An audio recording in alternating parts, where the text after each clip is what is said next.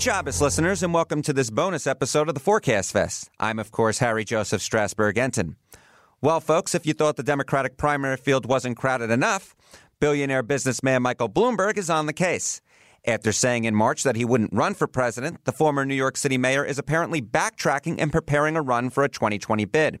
According to a spokesman, Bloomberg is expected to file the necessary paperwork to get on the Democratic primary ballot in Alabama by the Friday deadline. Kate is not able to join us, but we do have John Avlon with us by phone. John, what's your first thought? Harry, well, we're both New Yorkers, so we know that Mike Bloomberg has flirted with running with the presidency probably a half dozen times over the past decade. This had been rumored. There was a sense that he was dissatisfied with his decision not to get in. He saw Tom Steyer get on the ballot, make the debate stage. And I think it dovetails with something that you and I have discussed with Kate, which is there may be a slot open for the Biden backup, a centrist candidate who can win a general if Biden were to fade. There has been no major catastrophic flameout for Biden, but other centrist candidates have really failed to rise.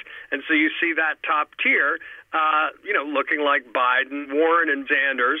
And so a lot of national Democrats have been concerned that Warren and Sanders could lose to a Donald Trump, and Buttigieg is just an unknown quantity. This is really Bloomberg leaving an option open by making sure he's on the ballot in the first state, Alabama. This is not him officially getting in yet. It's keeping options open, and he's got $50 billion to do that with, so you shouldn't count him out no matter what your politics are. Yeah, I think that's right. You know, he hasn't gotten in the race yet. He's merely just filing to get in Alabama. Obviously, the New Hampshire deadline's coming up soon. And that, I think, will be a truer test, right? Eventually, you either have to you-know-what or get off the pot. And right now, he's on that pot. But we'll see whether or not he actually stays on it or gets off. But I think there's a real question I have, John, which is how much of this Bloomberg thing, and obviously there's been a media spike of interest with this, how much of this is merely the New York City media knowing Michael Bloomberg? He was the mayor here, obviously, for over a decade. How much is this just him being in the backyard and therefore thinking highly of him versus sort of what the actual polls and the data says? Well, look, we know that the Democratic Party is evenly split between moderates, /conservatives and liberal/very liberal.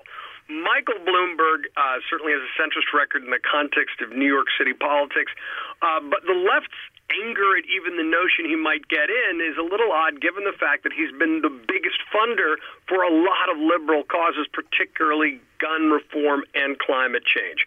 I think the big question is Joe Biden, who obviously occupies the lane he would run in, has a demonstrated ability to date to win over African Americans and working class voters. Yeah. Mike Bloomberg's ability to do that is untested, unknown, and probably shouldn't be assumed to be an easy path. He is a billionaire from New York City. Then again, so is Donald Trump, and he successfully runs as a conservative populist. But the sheer volume of money, if Mike Bloomberg gets in, he and his team have said they're going to spend $1 billion to be competitive in a primary and anything beyond that in a general. So I don't think you can count him out. And for those centrist and moderate and conservative Democrats, he'd be an appealing candidate. Can he bring together a broader coalition? Totally unknown. It's going to be a question of him, his record. He's not the most charismatic, ground game politician you ever met, but that amount of money can achieve almost anything. Let me lay out the skeptical case for Michael Bloomberg, which I've been, doing for a while now. And I'm someone, obviously, if you can't tell by my accent, a New Yorker through and through. But here's what I look at. Someone from the Bronx who hates the Yankees, which is totally unforgivable. But go on. Well, look, we all have our pluses and minuses, and that's one of my pluses. Here's the deal.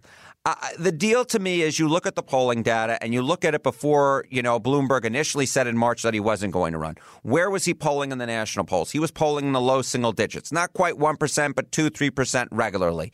You look in Iowa. What did you see? The final poll that was taken there by CNN essentially showed that his unfavorable rating was about 10 points higher than his favorable rating among likely Democratic caucus goers.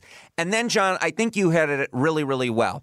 Ideologically, Biden and Bloomberg are running pretty much in that same lane, right? That sort of moderate to conservative Democrat. But of course, ideology is not just the only way in which voters make up their mind. You also have to look demographically, and you essentially were saying, especially among African-American voters who are Joe Biden's base, he's getting regularly 40% plus of that vote.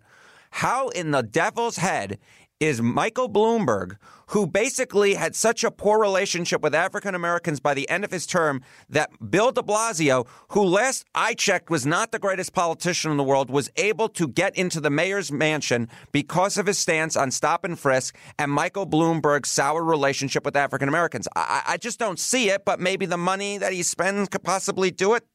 Where am I going wrong here?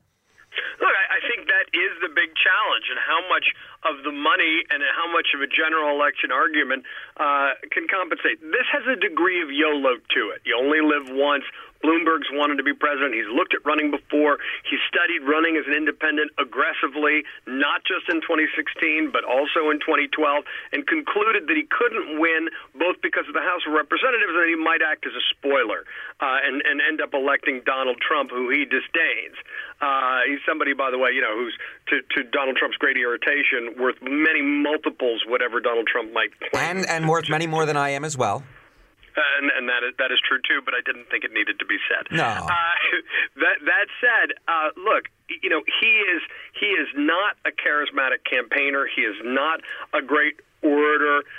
He's someone who's deeply respected by a lot of influential folks, and he may play better nationally than, for example, with the African-American community in New York towards the end of his term, although I think his mayoralty looks pretty good in the rearview mirror. He's probably significantly more popular than Bill de Blasio in New York City right now, for example. But these are among the many challenges he's facing.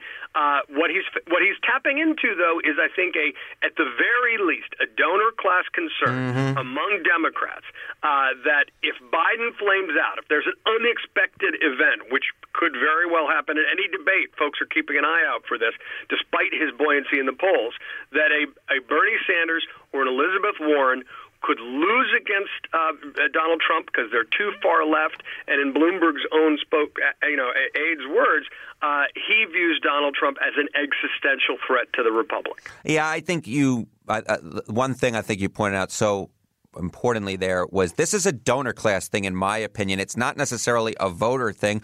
Biden is still holding it around 30% nationally. He's obviously weaker in Iowa, and so there's a case to be made there, although I'm not quite sure why Mike Bloomberg would be particularly strong in Iowa.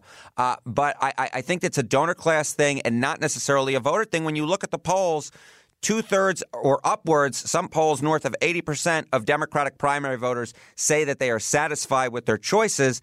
And so I'm just, I get it. You know, he's wanted to run for forever. You said YOLO. Look, he's in his upper 70s. He's actually slightly older than Joe Biden. This is pretty much it. But, you know, as someone who's such a data analytics guy in Michael Bloomberg, this strikes me as almost an anti-data analytics sort of move, but maybe I'll be proven wrong. I don't know. I don't think any of us have any ability to guess what the impact of the kind of money he is willing to spend might be. The closest analog we've seen in the cycle, of course, is Tom Steyer with 2 years of TV ads, who qualified for debate stage when senators and governors couldn't do it. And Steyer has no governing record, unlike Mike Bloomberg, who has quite a successful governing record, albeit as mayor of New York City, but for 12 years. And another core aspect of his credibility among a certain class of Democrats, and you saw it notably, he reached out to Gina Raimondo, governor of Rhode Island, very well respected among centrist Democrats who value fiscal responsibility, is that he's seen as a guy who's fiscally responsible and can take some of the arguments you hear Donald Trump supporters make. He's a businessman. No one can buy him. Therefore, be good for the economy, when I think a lot of folks are saying, good, you know, if Elizabeth Warren were to win, it is possible that her policies would set off a recession, which would be very bad for Democrats down ballot. It's going to be a question about whether there becomes an opening because of an unexpected event, and the center needs a new candidate to rally around, and the X factor of literally $1 billion being spent, and what can that do to build support? It may be nothing. Hillary Clinton outspent Donald Trump dramatically, and it didn't matter. On the other hand, we just haven't seen anything like this in a primary, let alone the general, potentially. Yeah, I think you're right. It is an insurance policy, and I think you sort of hit at it as well with the fact that Michael Bloomberg, for all of his social policies that may be to the left, you know, say gun control, say climate change, is the more fiscally moderate candidate. And I think that's the type of thing that disturbs Elizabeth Warren and Bernie Sanders, and is also the reason why Michael Bloomberg is disturbed by Elizabeth Warren and Bernie Sanders. Well, John, we're going to have to leave it there. So that's it for now. But I thank you for joining me via the phone. You're a beautiful, beautiful man, and I never want you to forget that. I feel the same way about you, Harry. Be good, buddy. Thank you. And thank you for listening, everybody. Tweet us how you think Bloomberg might impact the 2020 race. I'm, of course, on Twitter at @ForecastFest, and my colleague John Avlon is at John Avlon. And please remember to subscribe on Apple Podcasts, Stitcher, Google Podcasts, Spotify, or your favorite podcast app. While you're there, leave us a rating or a comment. Of course, the 5-star variety is preferred. And special thanks to Amy Eason, Raj Makhijha, and David Toledo. We'll see you back here next week with our regularly scheduled episode of the Forecast Fest. Until then, shalom and be well.